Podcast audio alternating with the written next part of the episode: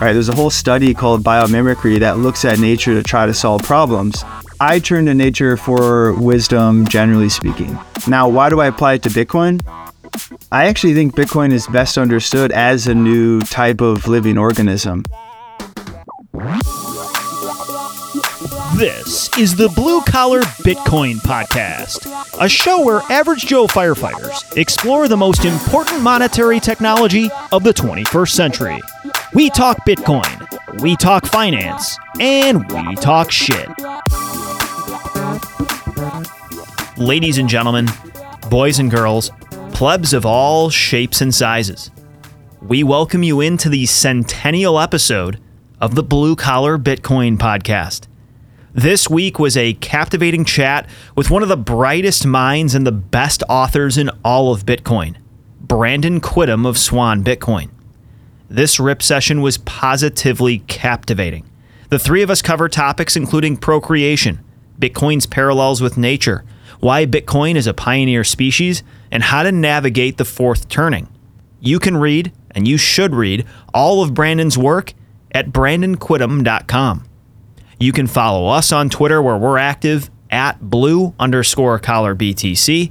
And we're also on Nostr. Our pub key is linked at the homepage of our website, bluecollarbitcoin.io. If you do have interest in watching video of these chats, subscribe to our Blue Collar Bitcoin YouTube channel. The link is down in the notes. Our current monetary system is built on intermediaries, and we're currently getting a front row seat to the perils of counterparty risk.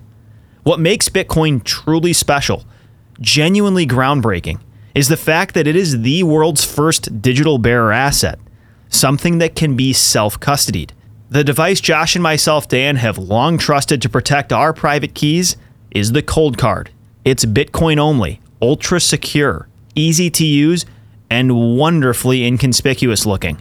Opt out of today's over leveraged, fractionally reserved shit show by buying a Coldcard, holding your own private keys, and becoming self sovereign. Use promo code BCB for a discount on the Coldcard and peruse a plethora of discounts on all CoinKite products, including the BlockClock, at our affiliate link down in the show notes. The Bitcoin conference in Miami is coming up quickly, May 18th to the 20th, 2023. You can use code BCB23 for 10% off tickets. Speakers to include Zoltan Pozsar, Michael Saylor, Preston Pysh, Jack Mallers, Lynn Alden, Alex Gladstein, and so many more.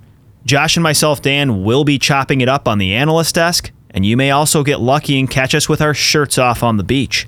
Tickets will continue to go up from now until the conference date, so get on it ASAP. 10% off tickets with code BCB23. Wow, gentlemen, some some technical difficulties here to start. I don't know if the US government's onto us or what the deal is, but that was a 15-minute charade of technical difficulties. We're finally after it. Yep. And uh, we're excited because, ladies and gentlemen, it is Blue Collar Bitcoin podcast episode 100 100 100. we've made it 100 weeks uh, we are still married we have not yet been divorced with all the time we've spent on this and joshua we have not been fired from the fire department if those two things continue to hold true we will keep recording episodes as far as i'm concerned I suspect it's because the chief doesn't listen. He doesn't really even know. He doesn't even know our names. I don't think. He, Yeah. it's a funny story about him. He he gave an award to somebody the other day, and he's been there for like what eight nine years now. Dan. Mm-hmm. He put the wrong name on the certificate he was giving this guy, and this guy's been there for like four years. He's like, "Congratulations, Andrew," and he's like, "Oh, my name's Adam."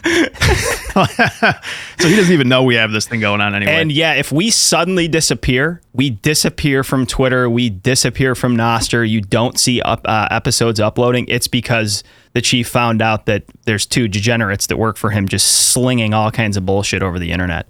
yeah, Couldn't ask for a better guest here for 100 too, Josh. We have I know. Brandon Quittem, a long time admirer of your writing and work, Brandon. Welcome in. Appreciate that, guys. I've been you're on the top of the Bitcoin podcast list of the last year or so for me. So I Wow. appreciate your Thank you. balance of like uh, getting to the heart of the details, slaying the sacred cows, having fun, getting cosmic. I think it's just a nice, nice balance. So Slaying the sacred hogs is what we do here. Exactly.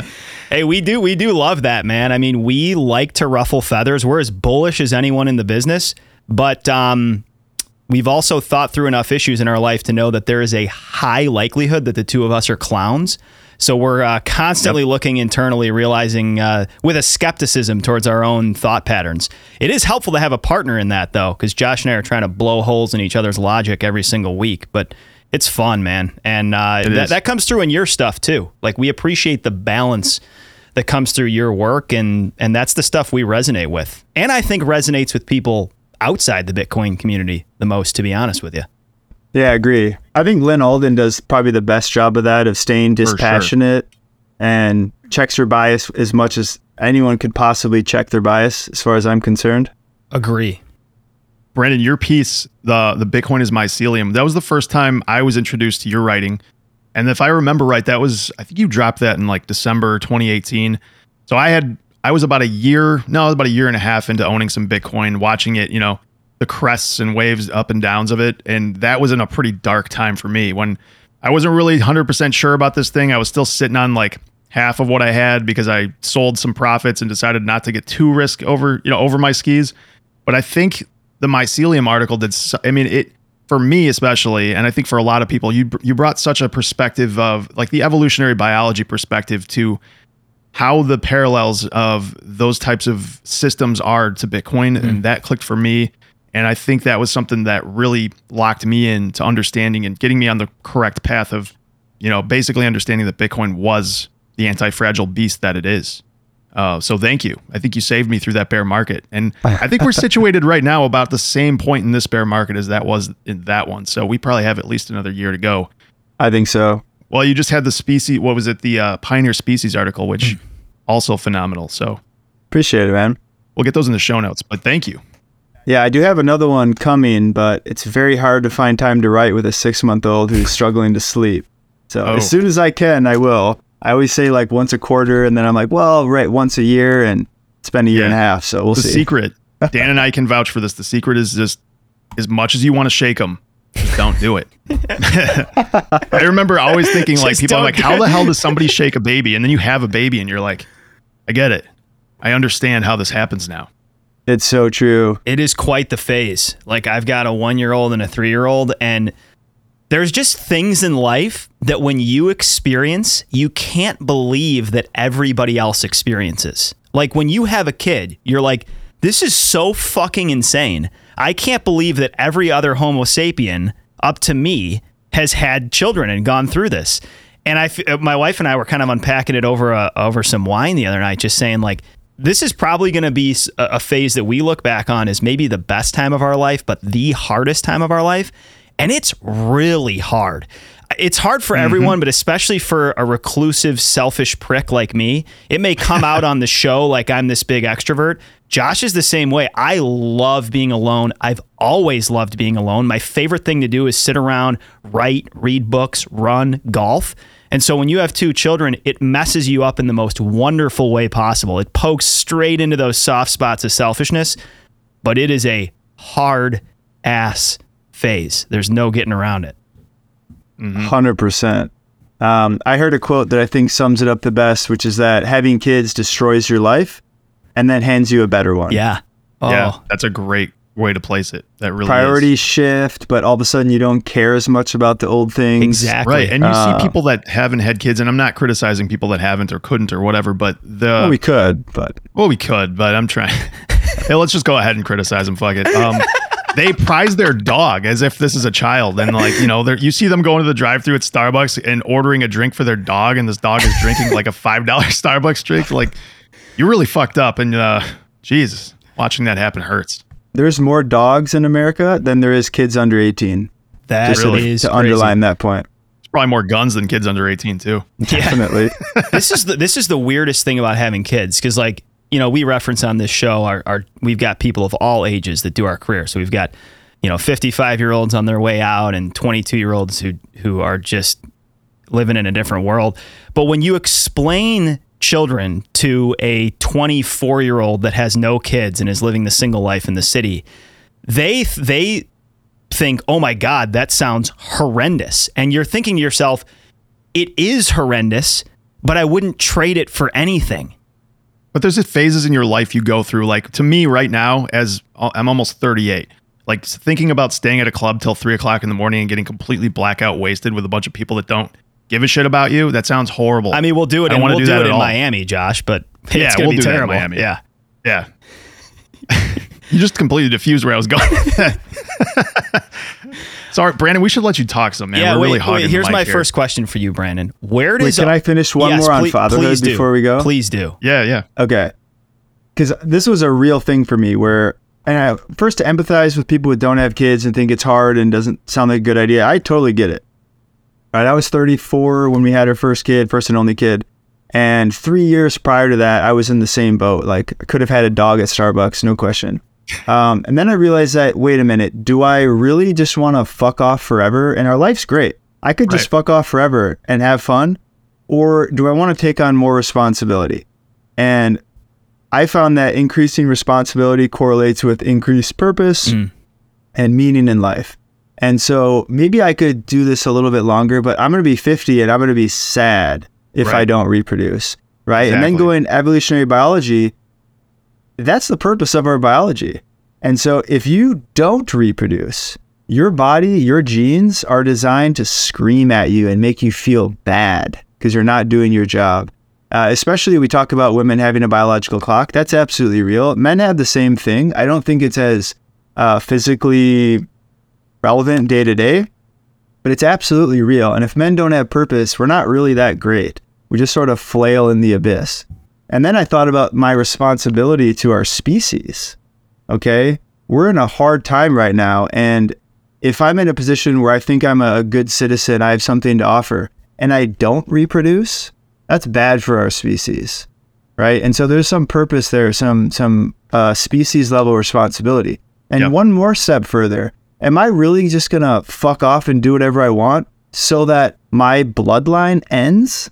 My great great great great great great great grandmother survived a Viking raid and got raped by some random Viking and lived this horrible life, survived all these horrible winters just so I can be like, no, I'd rather just travel. Like, Yeah. come on. I mean, Yeah. I didn't think you were going to bring Viking rape into this, but I'm glad you did uh-huh. because because you've opened up so many paths for us to travel from this point on. Wow. I while we're on this, let's go in this direction because the, the one of the things I want to get into that you referenced while you were on with McCormack, Brandon, was just kind of the Malthusian fear spell of like he- Homo sapien is going to exceed the carrying capacity of this planet. The reason that this comes to mind is I actually feel like I'm working out of this frame of thinking, and Yuval Harari, who I who has had a big impact on my worldview. Same here. I disagree with a ton of things from Yuval Harari, but I agree with a ton of things, and I think he does inform. For, he's a great stepping stone to like zoomed out, first principled thinking. But one of the areas that I think I was duped a little bit by his logic is this idea that our species is exceeding the carrying capacity of the planet. You draw this important distinction that says we are not like other mammals. We are not like elk and deer and moose. We innovate. We have technology that enables us to exceed where we were before. What are your thoughts on that? Let's get into this topic a little bit. Yeah, absolutely. Um, this is an important topic because right now the Malthusian ideas are becoming more or less mainstream by our institutional overlords.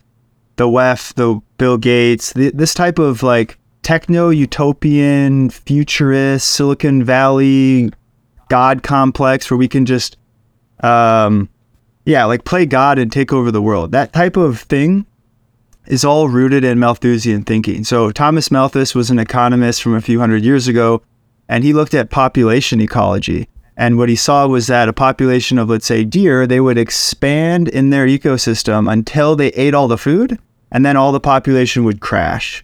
And he charts a, a, a thing with um, human population. Uh oh, we're growing too fast. At a certain point, we're going to collapse. So maybe it's better that we don't let people reproduce, or we sort of try to manage our, our population as a species. It sounds logical. However, as you mentioned, Nat, it entirely breaks down when you look at how humans use technology. right? We're tool builders and we build technologies that expand our carrying capacity, right? We harness energy, we harness denser forms of energy, we use mechanical power in the Industrial Revolution. We learn how to use, turn natural gas into fertilizer. We use uh, more advanced farming techniques. All of these things allow us to continually expand our population without this scary collapse. And so that Malthusian idea, again, permeates through all of their central planner types. They're trying to express it now, but the entire premise is faulty. We're not going to do it in the future. We're going to use more technology to overcome it again. And side note, even if we could, let's say, or even if we may fall off a population cliff, which I don't think is true, do we really think handing the power to a small group of elites to steer our species is the right approach? Right. I, do, I wouldn't sign up for that. I don't know anyone else who would. And so it's wrong from a moral standpoint, it's wrong from a technical standpoint, and we should just throw all those ideas out. Um, yeah. Yeah. We're basically telling our audience, go fuck. We are. Uh, get off of this podcast and go fuck, go reproduce, have some babies, and it's the best decision you'll ever make.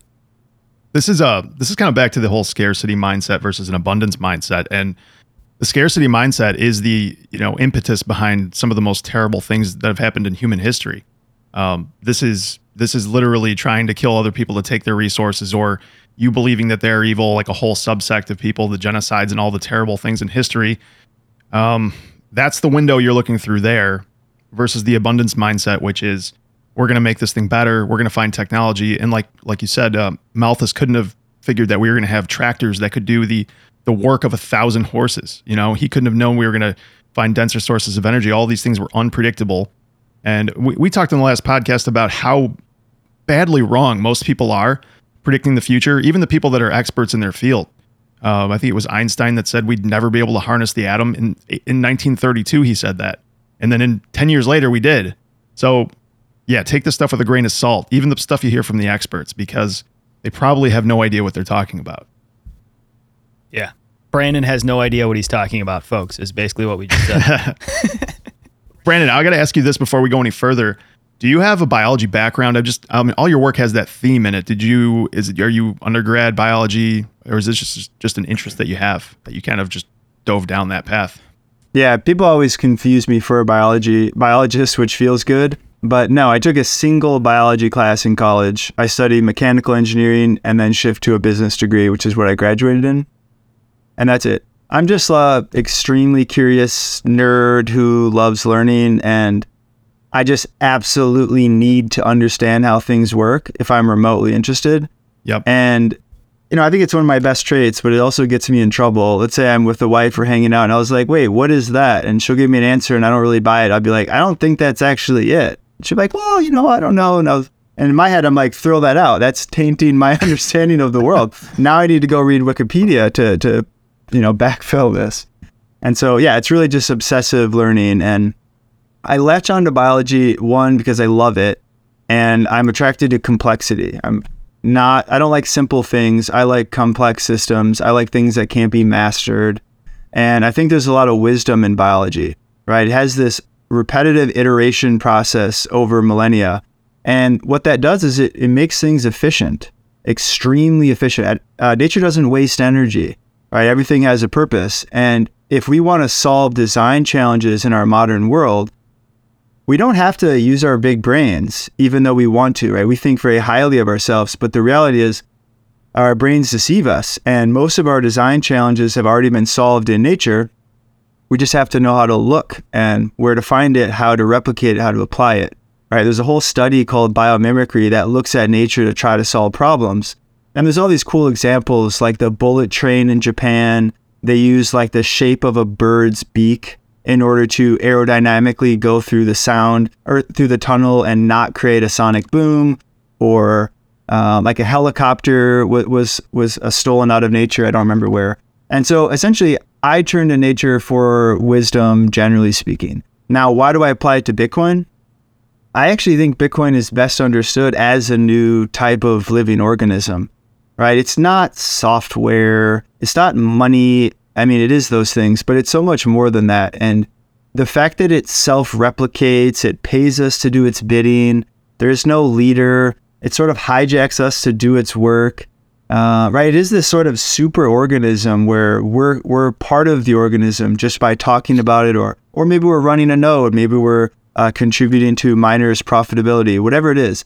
That combined creates an organism. This organism learns. It gets attacked. What does it do? It routes information around the, the people and the developers. New code appears. It's like a new enzyme that an organism might produce uh, when faced with adversity. And over time, it learns, it builds a, a library of new software patches. And yeah, I just think that's the right way to think about this thing. And then when I write about biology in Bitcoin, I think it's just a useful lens for people to grap- grapple with.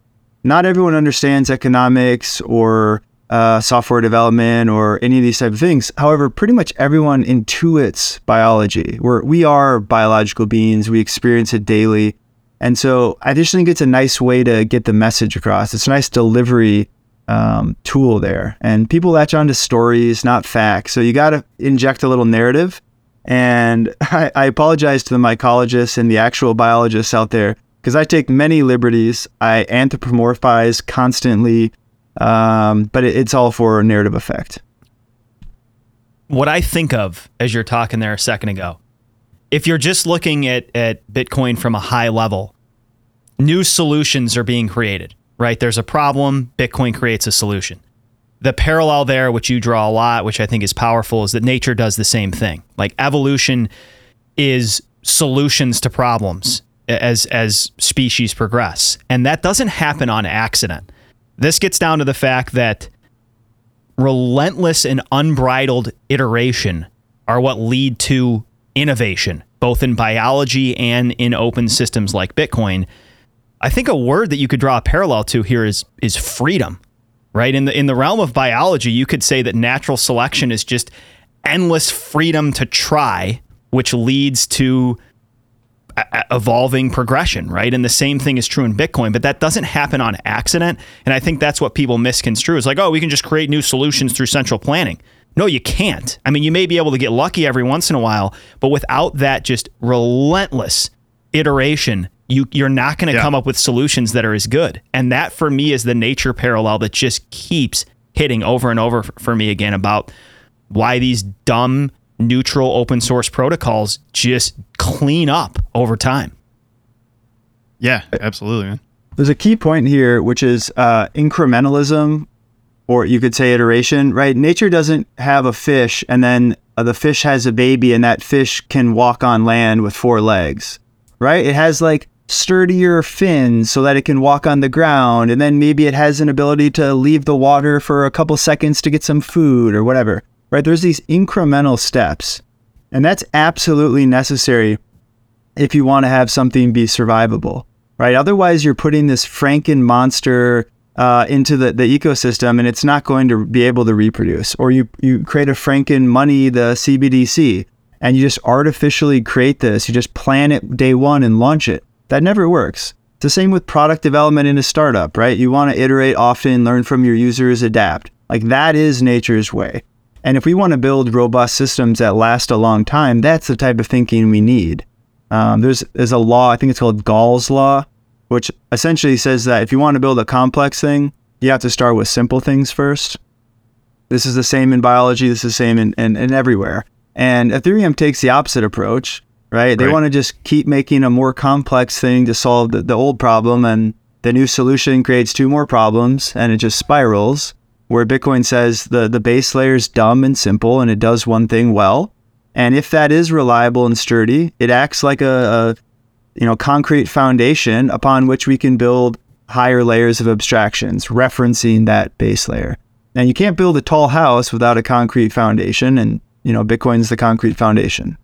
Yeah, this also makes me think of the parallels between uh, communism and capitalism as well. Like communism is this top-down, edict-driven uh, method where you choose a route, and if you're wrong, you can't allow yourself to be wrong. So you just press harder, and you force that situation to be worse and worse instead of experimental failure, which is capitalism, which is a thousand companies trying a thousand ways, 990 of them failing, 10 of them surviving, and one of them maybe being that the apex predator. But it's all you know, this all balls is all ends up kind of siphoning down into the same thing. Just a thousand different ways to look at it. And I think that's why it's so great that we've got people writing these articles taking their specific angle, and that that's what you know speaks to me. Something else speaks to Dan, but it's uh it's good stuff. I, I think it's a good parlay, Brandon, into you talking a little bit about why Bitcoin from the view of freedom. Like you've suggested in some of your pieces, and I wholeheartedly agree that the sort of the the phase of the of the fourth turning that we're in here, there's a move towards socialism, collectivism. It may have good motivation behind it, but at the end of the day, it may lack some substance in terms of what's actually going to function and work and what is ethical. Talk to us a little bit about Bitcoin, freedom, anything you want to riff on there. Yeah, I, I don't know if we want to open the fourth turning can of worms because that takes us down a pretty particular path, but let's give uh, that some time yet. Yeah, okay, cool. Um, when I think about freedom, and I'll, I'll reference some ideas from the fourth turning without bringing it up, which is that if you look around right now, society is going off the rails. Our institutions are failing. We're not really sure what to do. And in that type of meta context, our species decides that the instinct is to collectivize. We want to work together to solve the hard problem, right? It's very logical. Um, but it also creates a risk where we centralize too hard and we, we throw the baby out with the bathwater, essentially. And we just like give up all the ideas of liberalism that made us successful in the first place.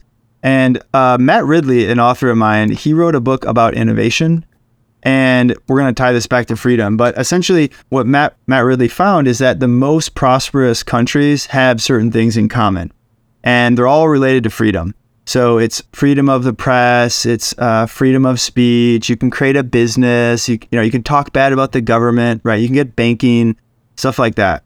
And so what he found was freedom creates the the conditions that enable innovation, and innovation is what creates prosperity. So you need to have this like base uh, lowercase l liberal society.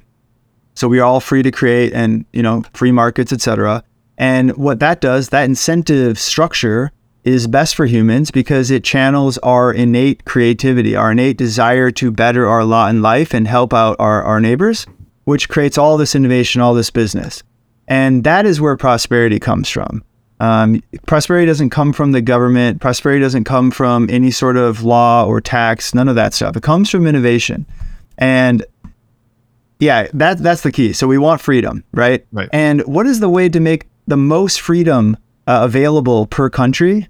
Uh, it would be through Bitcoin because Bitcoin unlocks the money. It takes the money out of the central planners and puts it back in the market, which now monies compete. And when there's competition, uh, money versus money, what happens? The consumer wins. So you and I win when money competes. We're free to choose the best money.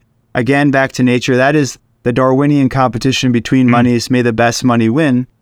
And that produces the best outcomes. So Bitcoin creates freedom. Freedom creates innovation. Innovation creates prosperity. And this all goes back to this game theoretical, like, let's just say greed, for example. People take that as an evil thing, but greed can be harnessed for absolute good. Like if you want to get rich, you're going to go probably take more chances than somebody else, probably risk your money a little more to hopefully, and in the end, gain a lot more money. But in the process of doing that, you create a company that gives a thousand people jobs or what have you. Um, or, you know, investors are, ge- are generating an income from it. But that greed can be harnessed for good, and greed is innately human. We're all greedy.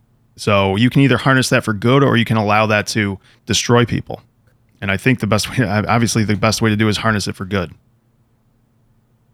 To get practical, my question or, or what I'd like to throw out to the three of us is how this actually plays out. Because I agree with what you wrote in one of your pieces talking about how it seems that if we just take America, we're sort of doomed to repeat a, a, decade of expanding federal government. Like when there's a big problem, the easiest, simplest solution to impart is to move towards this collectivist approach. Even just today, you've got Biden suggesting to massively increase capital gains tax. Like, I think we're in for a ton of this. I don't think this should surprise you, especially with where we're at in the debt cycle and the widening wealth gap and all the factors we could spend an hour talking about. There's a lot of pain. We've somehow got to stop the leaking somewhere and the lowest hanging fruit is going to be consumed. And a lot of that is going to be redistribution and collectivism and socialism and all this stuff.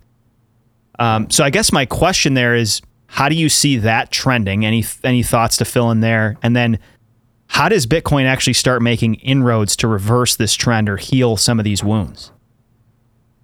Yeah, good question. That's super, super in the zeitgeist right now. So I, I would turn to the last um, last period that I would say mirrors this. Again, referencing the fourth turning, but let's not go there. The 1930s and 1940s were a very similar time for our country as they are now. So we, we had the um, Great Depression, and then we had this period of rebuilding leading up to World War II. And in that period, the government got desperate, and so were the people. And what did the government do? It made gold illegal, forcing all this financial repression onto its people. Um, it raised marginal income tax rate to like 69% around there. We created Social yeah. Security, created FDIC, right? Created all these insane programs at the time as a way to try to bolster that volatility. And I think it was pretty bad for individuals in the short term because they pretty much no one made money for a decade, essentially. And we're in the same exact situation now where the government's backed into a corner and they're going to get greedy, right? That's why I'm, I'm concerned about real estate long term because you can't pack up a real estate. It's not defensible. The government could triple your real estate tax year over year for five years straight if they wanted to. And you know that might be a way that they try to raise raise money, doubling capital gains tax or trying to tax energy for Bitcoin. Right? These are all the state flailing. And I think we should expect this. I think it's going to continue getting worse. Um, now, how do we get out of the solution? The short answer is I have no idea.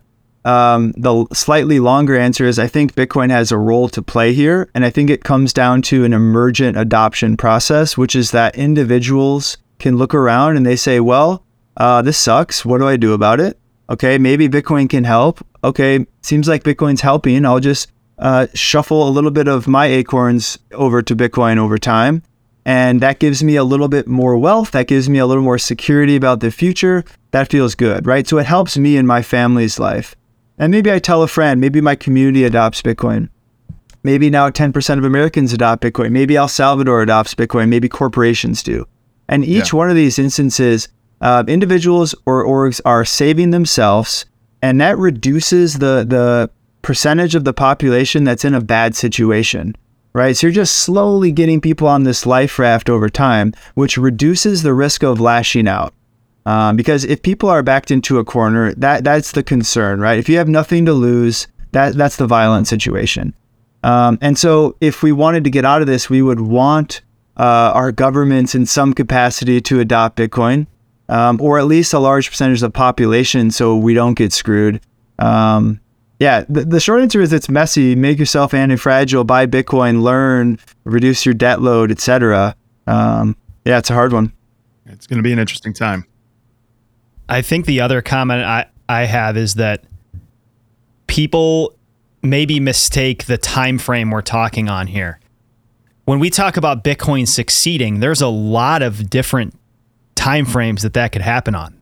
And and succeed is a loaded term in and of itself but it could Bitcoin could amass a, an enormous market cap on a five year time frame, on a 15 year time frame, on a 50 year time frame or more. And I think one thing that that I've sort of digested as we've you know clenched into this space firmer is that you could be short term jurisdictionally screwed.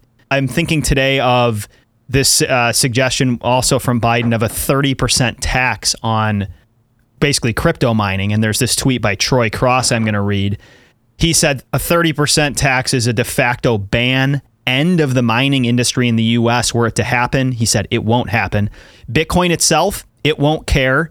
Bitcoin related emissions, they'd go up. The point I'm making here is if this goes through and you're a miner in the United States of America, you're fucked or you're, yeah, you hampered significantly. There's things they could do that I understand that it's cute to talk about jurisdictional arbitrage, and I think that will play out. Sovereign individual thesis will play out more and more as the decades trot on. But there's things they could do in your jurisdiction, wherever you live around the world, that could really hamper you sh- uh, short term. But the protocol won't care on a long enough time frame. So as this sort of plays out, there could be some grandiose collectivist visions that are misguided that really hamper this technology, and that could be super unfortunate for the people that live in that jurisdiction. But long term, Bitcoin's bigger than you. It's bigger than your family. It's probably bigger than your generation. And that's something we kind of have to grapple with when we're dealing with something this powerful. Yeah, that's I was uh, going to bring that up as well. That that thirty percent tax makes it completely untenable. Like the the prices would be basically forcing them out. They'd have to be going to Eastern Europe or something. But um, I wanted to talk a little bit about the energy aspect of this as well. Um, you had in your most recent piece, you talked a bit about how base load is basically an unchanging amount of energy, right? So if they're producing X amount of energy, they want something above and beyond that for if somebody or a bunch of people turn on their air conditioner all at once or whatever, whatever the reason they must have an extra amounts. But the point is, is that can you go ahead and explain to us why it is that Bitcoin mining on, say, ERCOT in Texas isn't adding any CO2 to the atmosphere? Why is it that um, that is a misnomer to say that at this point?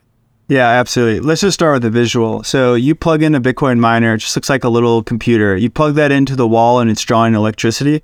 Do you see any little plumes of smoke coming out of there? Uh, no. Um, hopefully Bitcoin's, not. Hopefully not. That's right. And if you do, uh, we're coming. You're going to hear some lights and sirens around the corner. that's right. And we're going to take the ASICs with us. Part of the job. Um, so obviously, there's no CO2 produced when you plug in a miner, right? So then you have to say, where did that energy come from? That powered Bitcoin. And then you might look at the energy mix that powers Bitcoin, which is over 50% renewable, which is the highest percentage renewable industry on the planet. And okay, so it's a, at least the most energy efficient industry, or the least amount of CO2 uh, consumed on average for any industry. But then you might look at the fact that, well, that energy that Bitcoin consumed, what if Bitcoin didn't consume it? Right? If you didn't plug in the machine, what happened to the energy? And the answer is nothing. It was wasted. It was electrons shot into the ground. So what that means is that Bitcoin is on net consuming very little net new energy that would have had to be produced, right? So if it's energy from coal, then yes, those electrons that we produce um, consumed some or produce some amount of CO2. But on net, it's a very, very tiny percentage. And Bitcoin is a unique consumer, right? So this whole this whole thing is just due to the fact that people are naive to how energy markets work. And Bitcoin's a unique consumer, which allows these properties that aren't concerning for the CO2 side. Um, Bitcoin must have cheap energy, right? So it's not going to turn the, the coal plant back on to produce energy or anything like that. Um, and it's flexible load. So if an end user needs that energy, Bitcoin turns off right? So again, no no marginal energy created. Um, it's also portable. So if that miner is no longer profitable because we put a 30% tax, all those machines probably go to the global south, Eastern Europe, uh, Siberia, etc. And so that's just shooting us in the foot and giving the control of the network to a less scrupulous uh, leader, a less scrupulous nation with lower emission standards and a lower uh, mix of renewable energy no matter where you go. And so it, it's it's very much a foot gun. I hope Troy's right that it has no legs and it's really just posturing. But even still, it pisses me off. Um, are we gonna are we gonna be in a country where the government says what is or isn't a good use of energy if right. you purchased it legally? Right. What are we talking about? Is it's pornography crazy. going to be taxed? Uh, are we going to talk about the society benefits of all these things? Like this is insane. Right. I bet if you looked up the average chat GPT uh, question, we'd be like, why the hell are we spending all this energy having this thing spun up so that it can answer? I mean, I'm not even going to go ahead and speculate because it's going to get dark, but yeah, it's, it's all, it's 99% bullshit, I'm sure. It, it is crazy to play this out though. And, and think about how draconian this gets if they start regulating what the market can and can't expend energy on. I mean, it, it and this is where one of the things I appreciate about you, Quittem, is that you embrace the complexity and understand that there's no easy way out of it. Like your your quote from your time with Peter was Bitcoin mining is everything you don't understand about energy combined with everything you don't understand about Bitcoin. And that's a lot of things you don't understand. I mean, Josh and I are, are in the middle of that journey right now. We've spent at this point now thousands of hours studying this shit. We do this as a part time job studying Bitcoin, and we're still confused by stuff. So to expect that people are going to grasp this is unrealistic. I don't know how to say it. You can't just thump people over the head and say, "Understand this." That's that's not how this right. works. And trying to cons- trying to condense this into some kind of a meme where you can gain that kind of leverage is impossible. There's no kind of meme you're going to create that's going to make people understand even in you know even a, a small percentage of this idea. I I don't know. Maybe maybe Musk can come up with a meme for that because he's uh, the meme lord after all. Bef- before we go into more specifics on energy, which we're going to do, how do we win this narrative war, dude? Like, do you have any thoughts Yeah. on this, Brandon? Because the narrative war is what I do. ultimately matters. What What's your thoughts here? Yeah, the hard part is, as you mentioned, um, energy markets are very complex, and people are time poor. So there's no no reasonable scenario where everyone gets smart on energy and realizes that logically it's okay, right? Bitcoiners didn't realize this two years ago, and we're all nerd. We're a fraternity of learners kicking each other's ass and calling each other's out, like promoting education around this, and we're just starting to figure it out. Um, the Ethereum bro still thinks that uh, proof of work is bad for the environment. They're still clueless, and they're as close to this as anyone could possibly be, right? So education will help, but it's not a mass market education thing. I think Right. there's two ways to look at this. One is that Bitcoin incentivizes the mining process, whether we like it or not, whether our jurisdiction says yes or no. So someone somewhere is going to be hashing because the Bitcoin network pays them to, right? So it's happening. And it creates jobs, it creates tax revenue, it creates net new energy assets, which we'll talk about, I'm sure. And so I think one way to look at this is just to highlight the real world implications, the positive externalities of this thing, which may be jobs or energy efficiency or net new energy assets or many other things. And so that's one side.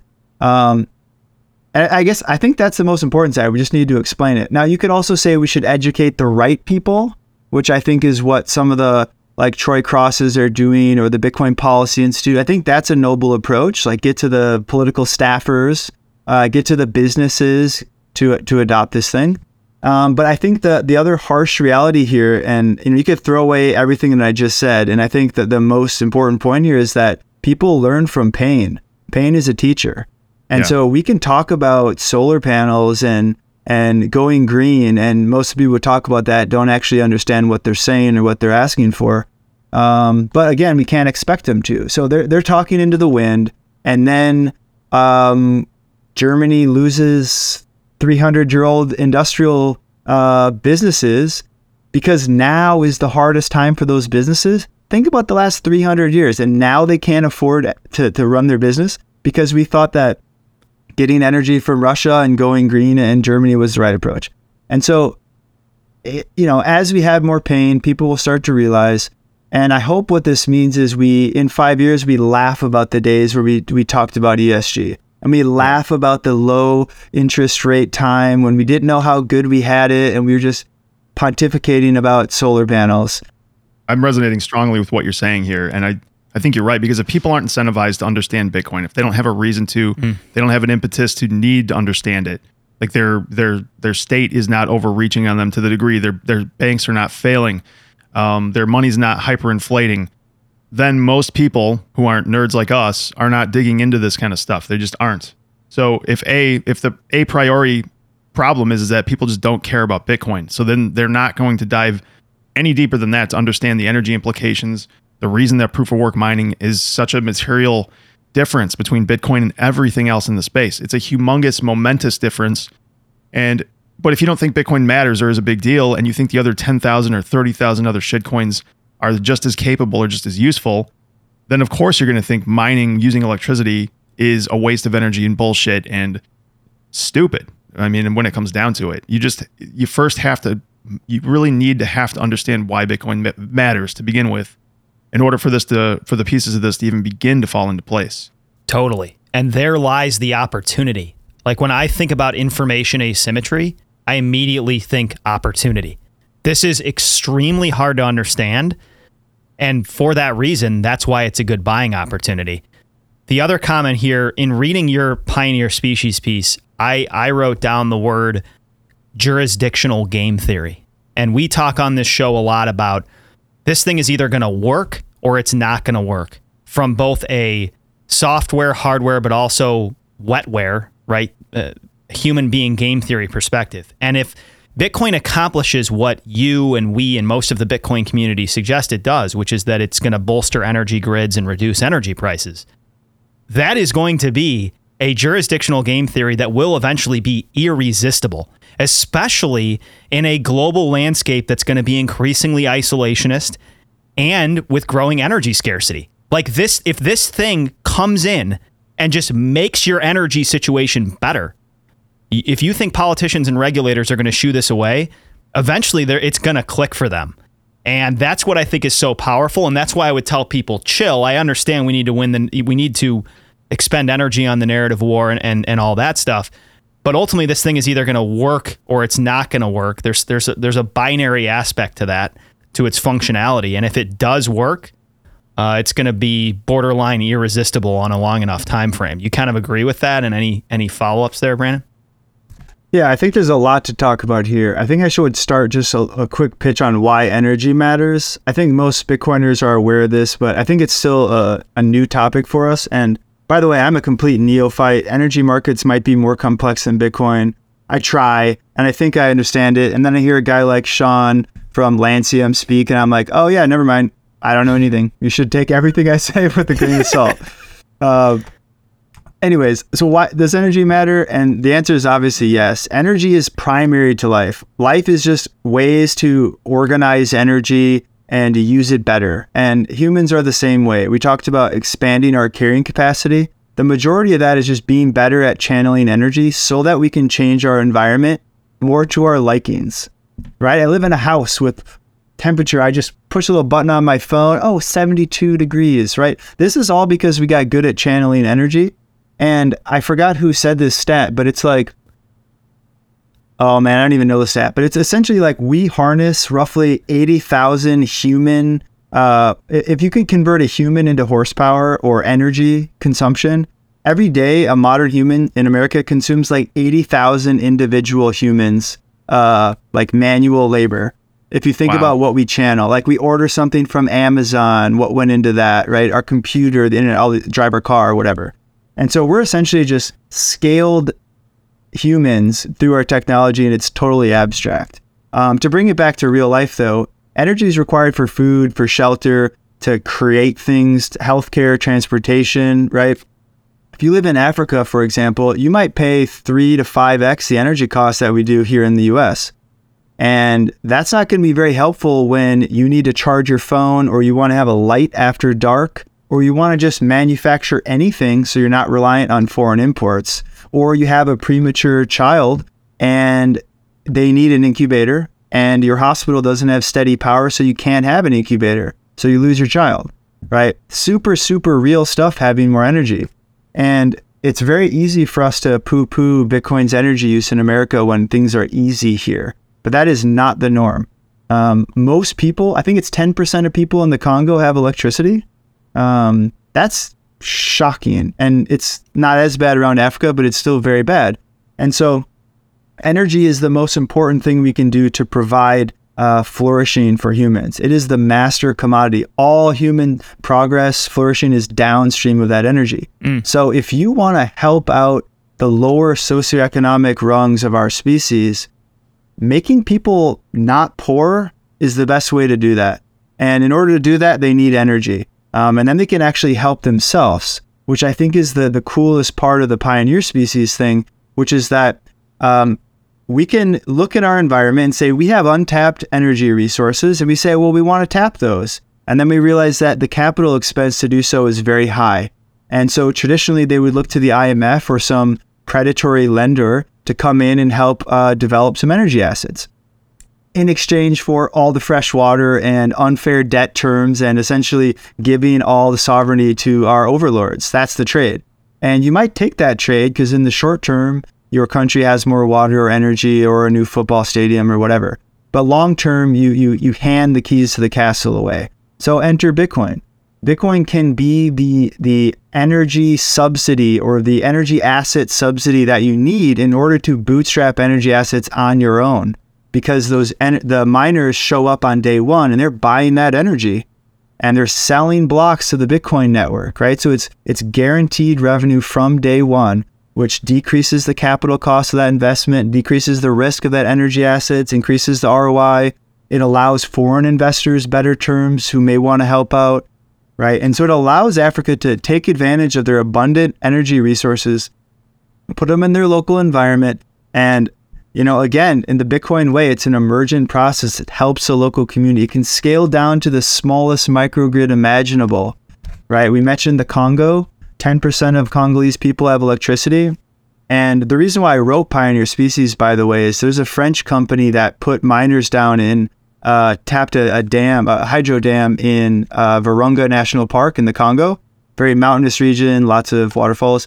And they essentially just put some shipping containers with miners there and they started um, building out energy assets.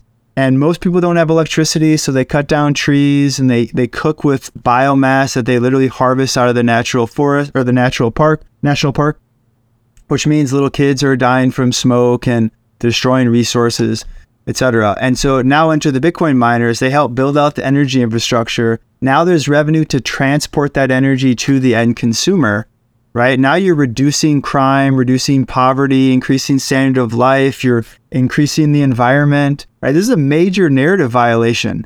The positive externalities of Bitcoin miner are doing all the things that the New York Times says Bitcoin, um, all the problems it's causing. So it's the exact opposite. And once I saw that picture, I started just, again, first principle, think through the incentives and what it, what it came to is that individuals are going to use Bitcoin miners to produce new energy assets that weren't previously economical. And if you bring in new energy assets, you're producing more economic viability in that region. You produce jobs. Now you can make things. If you attract jobs, you attract people. And now you have restaurants and bars to service that. And so you literally turn a desert with nothing on it but untapped energy into a flourishing human population over probably decades, right? But Bitcoin forces us to think long term. And so that is the pioneer species, right? I'll, I'll give a quick pitch on that and then I'll shut up. No, um, keep going. Love this. Pioneer species is a unique organism uh, in population ecology, and its role is to bootstrap new life in an area where there isn't any or very little. So the famous example is an island um, off of Iceland it's essentially a volcanic island, just desolate rock. And then you ask the question is it desolate rock forever, just floating in the ocean? And the answer is no, because we have these pioneer species. And the pioneer species are the, the first ones to colonize that horrible condition. And a famous example is a lichen, which is a symbiosis between some sort of plant, some sort of fungus, maybe some bacteria. They're kind of colonies of life that all work together. And this lichen attaches itself to the rock. The mycelium literally burrows into the rock and digests it externally through chemistry. The plant has little solar panels, right? Photosynthesis, it takes the sun's energy and feeds the plant and the mushroom. So they form a partnership and they literally turn volcanic rock into soil and it creates an ecosystem. And over time, that, that volcanic rock allows um, new types of organisms to come right? And over time, those organisms get more complex, and before long, it's a forest. And that's the Bitcoin miners. They go find that desolate rock, they make it economically viable, they attract more complex life over time. And then the, the, the coolest part is, as soon as that pioneer species takes over the island, it actually gets shaded out by the more complex organisms. Mm. And where I live, that's an oak forest. Um, over there, I don't know what it is. That's like the climax community. And then that pioneer species is kicked out. So it's going to go try to find another place to do that same process all over again. And the miners also do that, right? As soon as it's an actual uh, complex human situation, the miners can't pay for the energy anymore because you and I will pay more to heat our homes than a miner will. So those machines now, maybe they're second, they're a generation or two behind, right? They go find a retirement home somewhere weird where there's excess energy, where the capex is low, and it doesn't matter, right? And so again, they're just spreading these little uh, seeds, little citadel seeds around the world, just spreading prosperity. And if you zoom out and squint long term, you can see a future where we actually spread our human population out outside of cities and instead we colonize energy assets in the middle of nowhere. Mm. Because that extreme abundance of energy allows uh, us to do cool things. And I'm not saying we're going to get rid of cities. Cities are actually pretty awesome, but the current model of cities is make them smart, you own nothing and be happy, everything's surveilled, living in shipping containers, etc. And I think having this distributed population model that could emerge through the, the ability to harness new energy assets allows us to spread out, allows a counterforce to the consolidation of power, It allows Bitcoiners to go to the foothills and you know live out live out this battle and and not be absorbed by the the leviathan. Wow, you said so much there. I'm trying to absorb it. The you live in Minnesota. We live in Chicago. I'm, I'm just trying to think of like some way to make this energy thing a little more like down to earth for people. We you go outside to say snow blow. We get a ton of snow here. You probably get a lot more there. You guys probably get negative 20 sometimes. You're almost in Canada. It is miserably cold out there. And you go out there sometimes I don't know if you guys ever do this. So you go out there to snow blow your driveway and you're like, dude, people used to live in log cabins. like 150 years ago with a with a fire and some wood. And if that wood ran out, you were going to fucking freeze to death. Like there was nothing that was going to save you. And then I walk back into my house and I have a little ring dial on my wall. And um, yeah, I can just make it 75 degrees. The amount of convenience, the amount of energy that we've harnessed and that we will potentially harness in the future. Um, I want to get cosmic here a little bit and talk about Kardashev scales. Like we, this could be the impetus that gets us to harness the actual totality of the energy of our Earth, and that gets us to a type what is it type one civilization for that, and then beyond that, you know, we we create a Dyson sphere around the sun, and then we have the entire Earth Sun energy or the solar energy all mining Bitcoin. that's where we could be. You guys, just gentlemen. went cosmic. You're right. Yeah, that's where we're going to be. It's just, it's really humbling when you realize how far we've advanced in only a couple hundred years. Even something like flight, like the Kitty Hawk that happened, I think it was 1912 or so. 50 years later, roughly, we were on the moon. Like these things, and I think this is almost seasonally as well. I know you mentioned the fourth turning a few times, but the seasonality of the way humans advance is similar. Like we kind of go through these fits and starts of a new technological revolution. Then there's a massive spurt of innovation on top of that, and then it kind of stagnates for maybe a generation or so. And there's a lot of there's a lot of technology that seems like it's stagnated for the last 20 to 30 years, but then there's that next step change. And then suddenly we're off to the races again and things could get completely weird in ways that we could never anticipate. And it's exciting. And really all we need to do is make sure we don't kill each other long enough to wait for the next one. That's right. I think there's a I think it's a phrase called punctuated equilibrium, which is essentially looking at um, the long arc of history. It could be biology, it could be uh, population dynamics and, and human society, but it essentially says that there's not this linear process throughout time, right? Back to your, your comment on cycles. Um, evolution is, is a good example here because there's periods where almost nothing changes.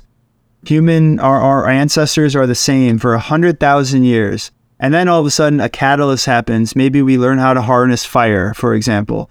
And then there's this exponential curve of changes mm. because we unlocked a new a new uh, technology. In this case, what did fire do? Quick tangent. Um, fire essentially made us humans, in my belief, or it's one of the one of the largest catalysts. Let's say. Mm. Um, pre-fire, we were more like apes. We had an extremely long gut, big, huge jaws and teeth. Why? Because we ate leaves all day, and leaves suck. They take forever to get nutrients out of. You need a huge long gut to extract barely any nutrients. And you can look at gorillas today, for example. They spend like 15 hours eating. They eat hundreds of pounds of, of leaves every day. And we can eat once a day. I can eat in 10 minutes and get enough calories for a whole day, right? And what happened was we harness fire. What does fire do? It unlocks more nutrients per effort and it, it makes new foods available to eat. So now we can go uh, take down a woolly mammoth and smoke the mammoth steaks and just hang them up in the cabin for a while until we're ready to eat them. And what that essentially did was it literally shortened our guts. And what that did was it allowed energy to go elsewhere in our body. So we spend less energy digest- digesting, which means our brains get bigger. We can sit around the fire and do some thinking, right? And that do created a, absolutely that cascaded into uh, massive changes in our species. And that comes to a nice point that I, I, I really like, which is that humans and technology are symbiotic. Okay. Um, humans create technology, let's say fire, then that fire changes our ecosystem. That, that technology actually changes us. And now we're new. And then we have new problems to solve. We come up with new technology to solve those problems. And that new technology changes our environment, which then changes us. And it's an infinite loop of humans grappling with technology and changing. So it's just a symbiotic spiral. Now, when you talk about uh, technology stagnating over the last 50 years, right? A Peter Thiel idea. I think that that's right generally. And if we look at energy, for example, in the US, I think there's like one or two new nuclear permits that got accepted in the last like 50 years or something like that. And the the real innovation was shale and natural gas as a byproduct of shale. And so we accidentally improved our energy uh, productivity. The government did everything in their power to prevent that, and it, it still occurred, right? And so, what if we had an incentive to go out there and improve our energy, uh, how, how we relate to energy? And I think that's what Bitcoin mining is. It's just an incentive to have us go out there and get our get our uh, feet and hands dirty and master energy, or at least take the next next leap forward. I don't think we'll master it, but um, so that's Bitcoin mining. It's just a simple incentive that anywhere in the hash horizon, you can put a Bitcoin miner there and consume that energy and get paid for it.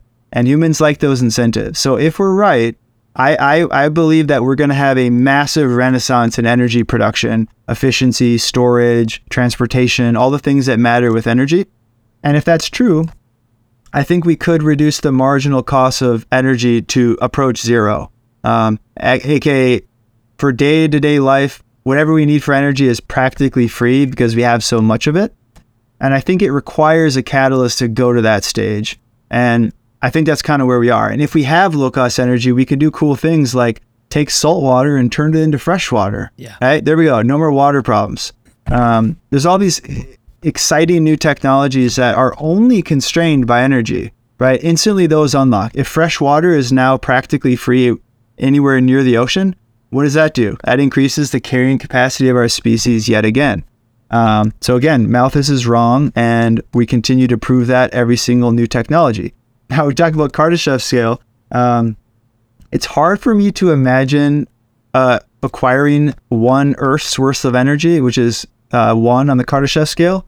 But if we're going to get there, it's going to require enormous catalysts like this. Mm. I don't think Bitcoin's big enough because Bitcoin doesn't pay enough to create planetary scale energy, but it might lead us to invent new technologies that are then required to then go there. Or maybe it just gets us one tier higher, right? Punctuated Yeah. equilibrium, one tier higher, and that was needed in order to get to the next step, right? Kind of a great filter type idea in a more constrained constrained spot. I love this topic of technology and human symbiosis. It's something we take for granted. I mean, the fabric of who you are is changed by the technologies around you, both positively and negatively. If we were to trend the last 300 years, I think there, and you take different technologies, you know, the internet, for example, there can be arguments made that there are some net negatives and there's profound net positives.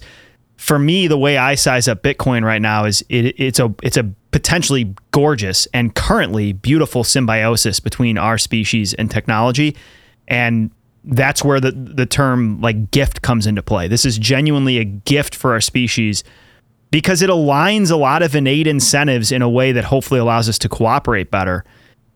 I also just to reiterate for the third time here in this episode, I I appreciate the parallel you draw that I think a lot of people don't. It's like so obvious that they don't draw this parallel between prosperity and energy consumption. We're sitting here, the three of us are probably in, in the top 1% of the world's energy consumers, and we're probably in the top 1% of the world's wealth, right? I, I just when I was reading this piece, I was like, all right, zooming out, because there, there's parts of this thesis that are like, it sounds too good to be true. But we see it happening in front of our eyes. Like when you have a technology that bolsters new energy assets, it's going to allow for the proliferation of wealth and income and and so on. And so that's where it makes sense that this is a spore that lands on a desert island and you could come back a million years later or whatever that relative time frame would be in Bitcoin world and find a thriving ecosystem. Here's my question at the end of this. What about Bitcoin is unique in this respect? Because I could see someone new or skeptical saying, okay, so why can't other cryptocurrencies do this? Why aren't there other digital opportunities that can can match up right in rural Africa and create this? What makes Bitcoin unique in this respect to sort of usher in this renaissance in your view? Or can I know there's a lot to unpack there, but give it a shot. Technically speaking, nothing's stopping anyone from creating a competitive proof of work protocol that gets bigger than Bitcoin and and takes over this torch, right? Um, technically possible. Practically, though, how, how would that happen? Right. So, in order for proof of work to be successful, the token has to be worth something, number one. So, you have to now create a competitive money to Bitcoin. And money is a network effect, right? It's also a substitution good, meaning you can't hold two monies at once. And so in that situation, every individual decides, do I want to hold BTC or do I, do I want to hold BTC2? Um, well, all my friends use BTC. It's worth more. It's accepted more places. That seems like a better money. It's more secure, more proven. I trust it more versus this new thing, right? And so I would say the the competition there would more or less not allow another proof of work chain to, to appear. And I think that's partially why you see an explorate an explosion of proof of stake or proof of whatever coins launching because it's really hard to bootstrap a proof of work network. Yes. And the other thing to think about is you have to go through these stages in proof of work, which is that you start with a um, CPU, GPU type setup, a general purpose computer that does the algorithm. And then that has to go for enough time to incentivize a manufacturer to design an ASIC chip, a purpose built machine to run one hashing algorithm. And so, right, all these little phases you have to go through, and you hope no one attacks you at that point, right? Hopefully, right. Bitcoin miners don't point their energy assets there. And so, I just don't see it possible, or it's not probable that it would happen. And so, I rest, rest sleeping pretty easy knowing that Bitcoin is the proof of work asset we need. I also don't think we need to. And so I don't see a future where there's a Bitcoin takes 90% and another proof of work takes 10%. Um, it's not clear to me why we would ever need that because, as far as I'm concerned, money is potentially the only thing we need a blockchain for. Um, there might be other use cases. Not not clear to me if there are, and if there are, I don't think that they're going to matter at the same magnitude as Bitcoin. So, um, sure, you can go solve a problem that doesn't really matter. Good for you for that. Um, I'm here to fix the money. I think that's the, the the the most leverage I can apply to our species to produce positive outcomes. So that's what I'm here for. Um, yeah, good good luck. I'm trying to think about this uh, in evolutionary terms, like what that would mean. And I'm this is what I'm coming up with. Imagine you. I mean, you're like a you own a python or something, right? And this python has evolved to eat mice, but you're gonna take some organism that has barely crawled its way out of the primordial ooze and expect it to compete with this thing that has been evolving for millions of years yes. to be a, an exact the exact thing it needs to be to murder whatever's within its grasp that it'll has a heartbeat and you expect this i don't know blind deaf mouse to, to survive in that cage good luck Totally, dude. It makes me think of uh, I just looked it up. The quote you had from Andreas Antonopoulos in your piece, Brandon, which is Fiat is Bubble Boy trying to compete against the battle hardened sewer rat that is Bitcoin. I love that too. And it, it's so true. This thing is just living in the doldrums, just hardening itself year over year in a global environment with so many diverse incentives. And it's making it extremely robust in very short order. And this is what I think a lot of people underestimate when they discover Bitcoin for the first time. They expect that it's far more fragile than it is. I'm not saying it's perfect, but as you as you unpack this thing and try to poke holes in it, you realize like, holy shit, this thing is going to be insanely hard to stop, even if it's yeah. theoretically bad for humanity. Like if you're a politician that deeply believes this is bad for humanity, which I would obviously vehemently disagree with, but I would I would say the same phrase you just said. Good luck because this sewer rat is highly highly evolved. Yeah, and on the competition, it's it's even more in Bitcoin's favor, right? This new organism appears. Yeah, it's young, it's weak, it's a juvenile, and Bitcoin's a little bit older and stronger. But Bitcoin's actually evolving and growing at a faster rate, right? Because all of the different facets of Bitcoin compound with their network effects. So, how many users have it? The more users you have, the easier it is to get more users, right? The more mining uh, companies there are, right? The more there's going to be in the future, and all these different all these different layers. So Bitcoin's growing exponentially, and you're just like barely taking off at the bottom. And on the uh, on the dire or sorry, the uh, sewer rat versus bubble boy, I, I like the analogy that I use now, so I don't just rip off Andreas, which is that the Pomeranian versus the dire wolf. Right, the Pomeranian is a human abomination. No offense, Pomeranian. It could pick any designer dog. They're cute, whatever. But the Pomeranian, we just inbred to our liking because we want a little cute dog. That th- you what happens if you put a Pomeranian out your back door and it doesn't get kibbles from you every day, right? How long does that thing survive? Or try taking that dire wolf to Starbucks with you and feed it a puppy whip. See what happens. That's right. It's gonna be a barista with her hand bitten off. I'll tell you that. yeah. It's gonna be more than that. Yeah. Shit's gonna get sideways in that Starbucks fast. for sure. Exactly. What Dan, I think we should let's pivot this thing over to the fourth turning. I wanna I want Quittem to make people shit their pants here a little bit. Like Dan and I both read the book and it, it is a it's a the saeculum is what it's called. It's basically the the idea is there's four seasonal there's seasonal generations, right? So there's four of them every 22 or so years. The generation turns over to the next. I'm gonna let you go ahead and describe it for us and give people the good uh, 30,000 foot view, um, and then give us some perspective as to where we are in the saeculum at the moment.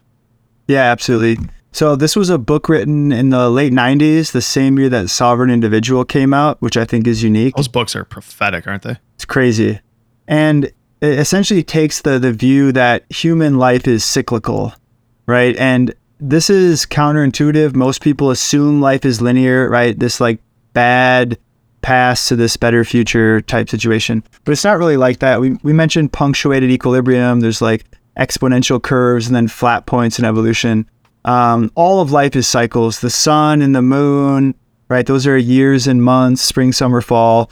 Um, and if you look at society as a superorganism, we can kind of see these same cycles. At least that's what the thesis is. And they look at population and they look at, okay, all people born in the millennial generation, you were all born in roughly the same context. And so as we grow up, we're sort of shaped by the same forces. And then we sort of show up in the world as adults relatively similar because we're all forged in that way. And then when we reach end of life, uh, we're all kind of similar. Also, we play the same type of role for society. And the author has identified four archetypes that just go in repetitive. So every 20 years, a new generation with a new archetype, they just keep repeating. And the constellation of those archetypes, like is the hero um, middle age and is the artist late stage or whatever, you just move those pieces around. And the constellation defines the mood. And that mood defines how society responds to its environment right? And the main takeaway of the book, the sexy part, is every 80 to 90 years, there's a really bad period of time, the fourth turning. He calls it a crisis. And if you look at American history, the previous fourth turning, the previous crisis period was 1929 to 1945, uh, right? World War II, Great Depression. Prior to that, we had the uh, Revolutionary War, or sorry, the Civil War. Prior to that, the Revolutionary War. And so, generally speaking, it, it turns into a hot war all the pieces of the game get reshuffled.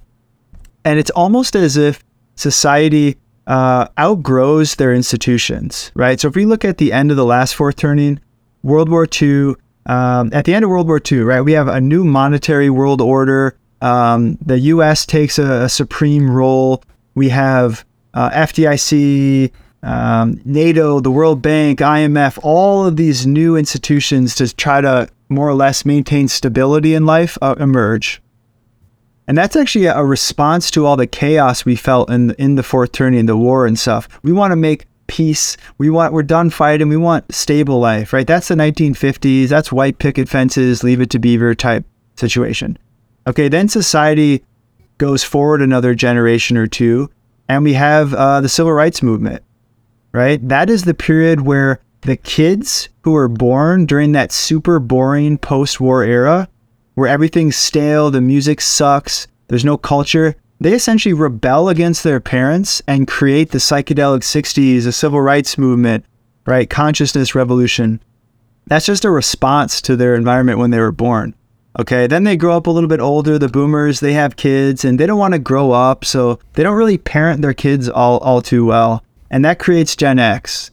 Okay, and Gen X, they're the latchkey kids. They're left to their own devices. At age seven, they have house keys. They survive on uh, scraps of food in the neighborhood and random water hoses all day. Right? They're just underparented.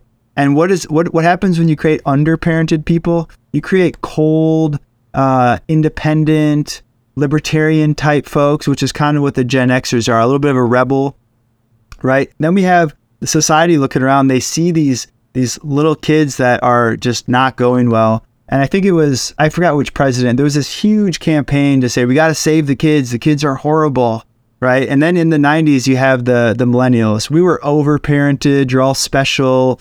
Um, baby on board stickers, dare, mothers against drunk driving, right? This whole society swings that pendulum back again. Um, and that's that's the millennial generation. That's where we are, and we're the hero archetype. And traditionally, we come of age during the crisis period, which historically means we're the soldiers who go to war. Um, I'm cannon fodder. Sweet. That's right. And yep. not great. Not great. Um, the question is are we going to end up in another hot war?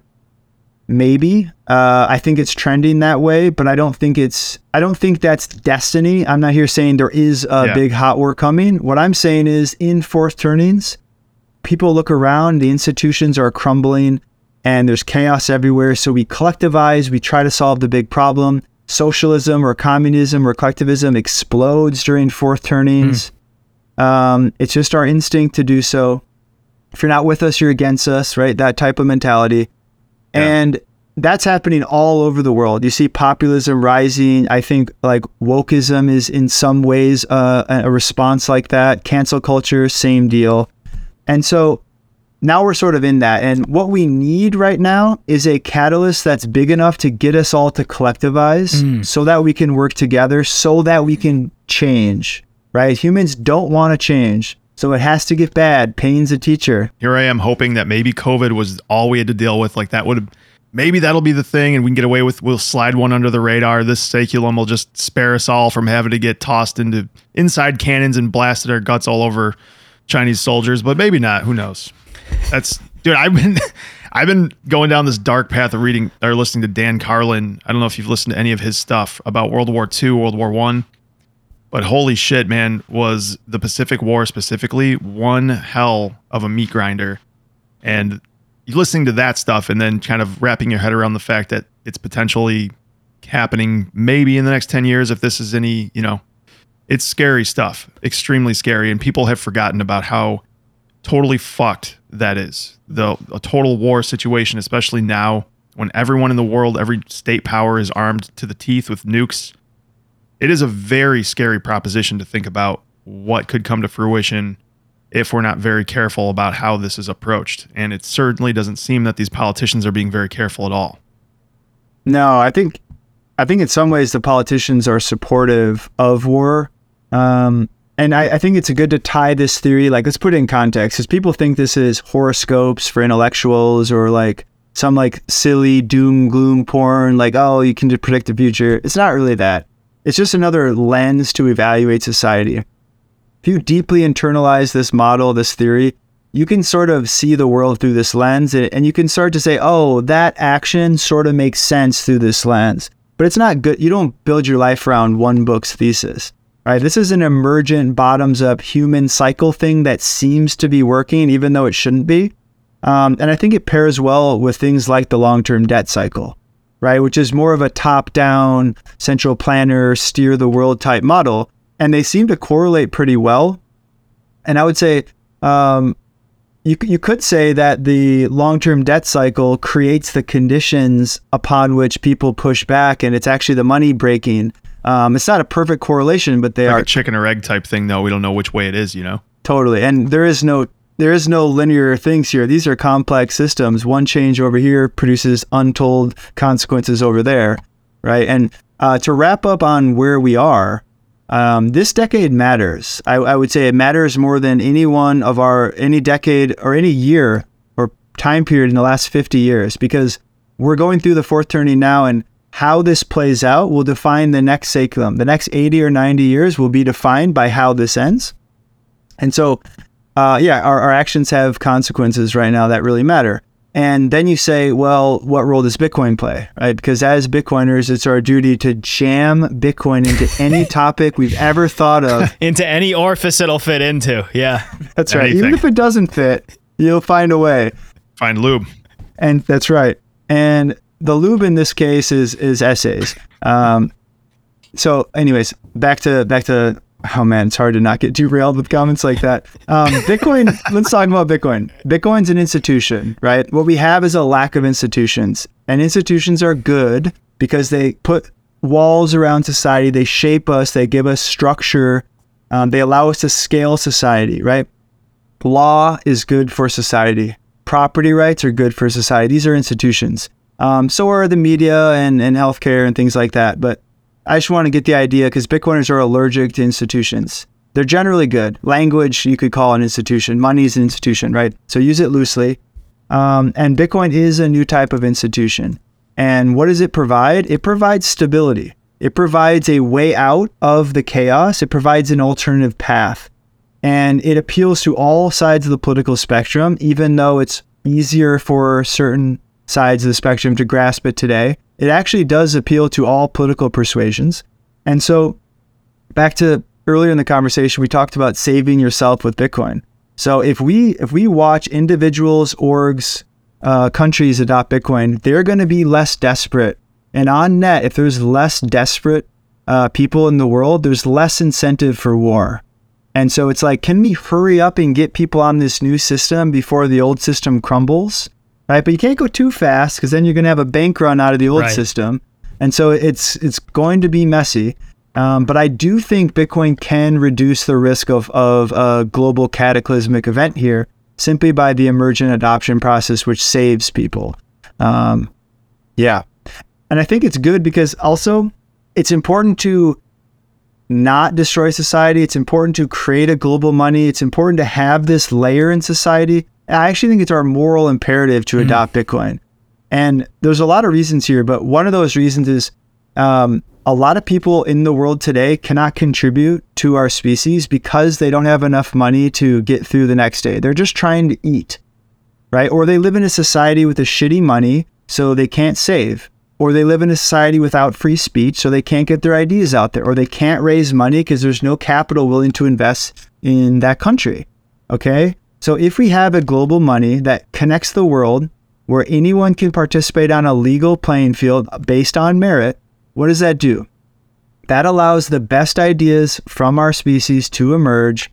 Those ideas can form, can, can acquire capital, can form a company to bring new ideas to life. And all it takes is one Elon Musk hiding in Zimbabwe to get his idea funded, and it changes the world for everyone.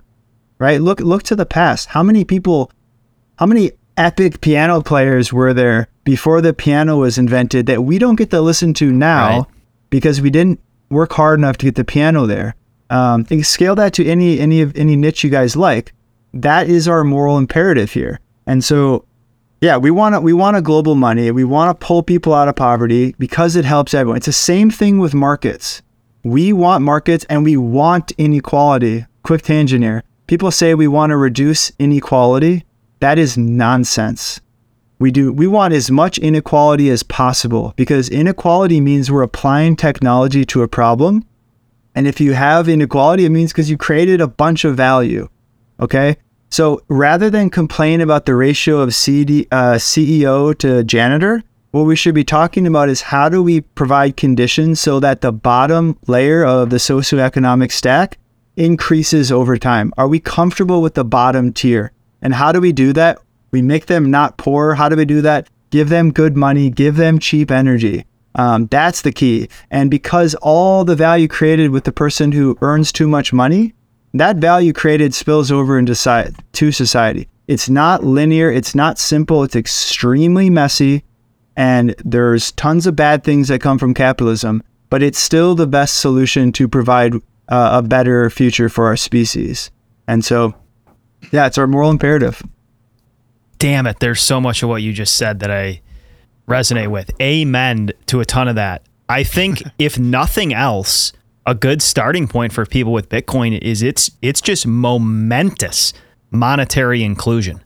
And money is base layer human language, human cooperation, and there are a ton of members of our species that are completely cut off or largely cut off from cooperation and innovation and upward mobility because they're cut off from the monetary system. So even in the realm of orange pilling, that's an awesome place to start with people is just Bitcoin is monetary global monetary inclusion on a scale we've never seen before with no real competition in sight.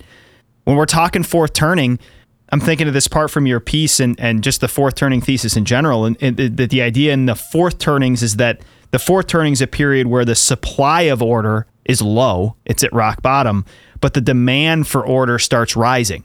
And I think we're maybe starting to see and feel that. And Bitcoin is a is a marvelous global cooperation tool. It is something that our species may be able to cling on to, as you've alluded to, as we go through this storm and these rough waters. I think the other lens to think through this from, which you do well in your piece, is just what's going to survive. Back to the sewer rat thing. Like in in fourth turning environments, shit's going to get weird, shit's going to get challenging, things are going to be tested to their max capacity.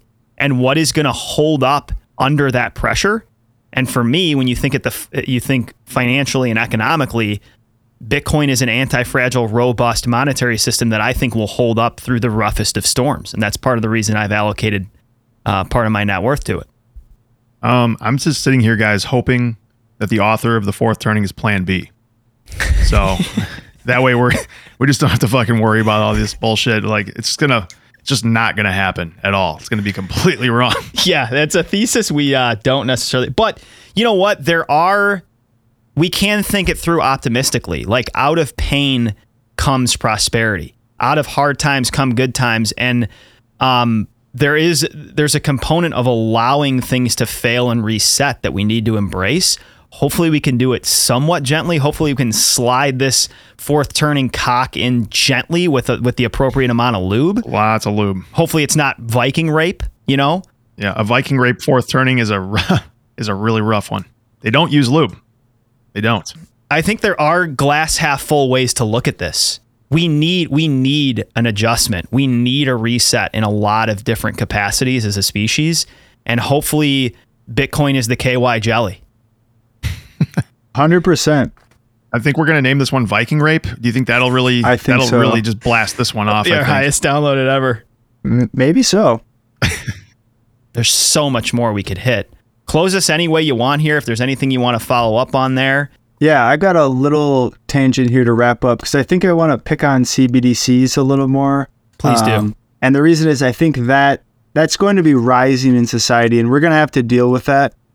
And I think we should be ahead of it as Bitcoiners, and it sounds like we already are. But I'll I'll start with this. A lot of people are going to want a CBDC because the government's going to give you free money if you download the app, and most people are in a bad financial system uh, situation in America, so it's going to be really easy to onboard people. That's my fear, and then it'll be too late, and then we adopted this thing. So let's get ahead of this. And the way I want to frame this is uh, an old trope that technology is neutral, right? Okay, you can use a hammer to build a house, or you can hit someone over the head with a hammer. It's just how you use the hammer. And Right. I think that that sounds true, but it, it misses the, the grander point here, which is that technology is absolutely not neutral. Technology has a bias, technology has wants and needs. And that sounds kind of weird, but let's break it down. So, um, the other trope actually is optimis- optimism, right? Silicon Valley bros would say all technology is good because it allows us to scale markets and scale anything. And if it gets adopted, it must be good because we chose it. Um, on the opposite end, the Luddites would say technology is bad, uh, destroys community, destroys our religion, our way of life, or whatever. Um, but it's really just more complex than that and multivariable. And so you might ask, is a CBDC good or is CBDC bad? Um, and the question would be good for who? CBDCs are very good for central planners who want to control society, but for the average person, they're probably pretty bad. Uh, maybe the lowest socioeconomic class who doesn't want to work and they want free shekels from their overlords, maybe it's good for them, but on net, pretty bad. And it's also technology that will radically shift how we relate to our governments. And it has a high potential for abuse. So that's one way we could evaluate technology. What's the potential for abuse? And I would say CBDCs, that's very, very high. Whereas Bitcoin, how are you going to abuse a voluntary system that right? anyone can opt out of? Really hard to abuse that. Um, and some technology is obligatory, right? And I think money might be one of them, but let, us go through some old ones. So if you don't adopt the plow, but your the neighboring tribe or community does, you're not going to adopt, you're not going to survive the famine because when times get tough, the other community is growing way more food than you. If you don't adopt the gunpowder, the longbow, gold versus glass beads, your society goes extinct, right? And so te- it really matters how we approach technology. That's really the point I'm getting at. And so, what is Bitcoin? Voluntary, open, global. That's massive, um, massive for society. And what does Bitcoin want? Bitcoin wants universal property rights. It wants to end seigniorage. It wants unlimited energy, low cost, widely distributed. Right? Bitcoin is pro social, pro uh, cooperation, pro markets, pro humans. Um, these are good things for society. Where the CBDC wants uh, total control, um, mass surveillance, picking winners and losers, empowering uh, the few at the expense of the many. Right. So l- let's just think about that lens when we approach technology. AI could be another one we could explore, which we shouldn't do now. Um, but yeah, technology has bias. Sure. They want things, and it's our job to steer our our how we relate to technology. Right? You can't stop it, but it is our duty to shepherd this stuff because as we said, technology changes us. Right? We create technology, technology recreates us. So it is our moral implication to adopt the right technology uh, as much as we can. Yeah, that's a good angle.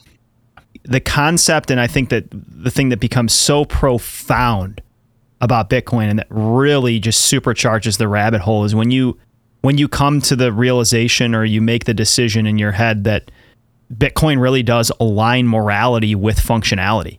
Sometimes technologies you have one or the other. And in the Bitcoin case, you have something that I'm suggesting is going to work marvelously just based on game theory that also aligns with an ethic and moral form of human cooperation. And that shit doesn't come around all that often. Absolutely. Well said. Brandon, thank you for joining us, man. That was some awesome insight you had, and we genuinely hope you come on and see us again. Yeah, I'd love to, guys. Appreciate the time. We could have went a hundred million other directions, so I look forward to it. And if you're up in Minnesota, please do give me a shout. Will do. A- absolutely. Thanks, Brandon. Thanks, guys. Thanks so much for listening, folks. If you're appreciating our content here at Blue Collar Bitcoin, you can genuinely help us extend our reach by leaving us a review on Apple or your podcast app of choice, as well as subscribing to our Blue Collar Bitcoin YouTube channel, where we post videos of these discussions, as well as other shorts. We are also live on Podcast 2.0 apps. Our go to app for listening to podcasts is Fountain literally get paid in Bitcoin sats for just listening to podcasts. And you can also stream sats to your favorite content creators on the Lightning Network. Go find us in the Fountain app, linked down in the show notes. Lastly, we are active at blue underscore collar BTC on Twitter, and all of our social media, including Nostr, Instagram, and TikTok, can be found on our website, bluecollarbitcoin.io. Until next time, continue a relentless and open minded pursuit of knowledge. Take care. Bye.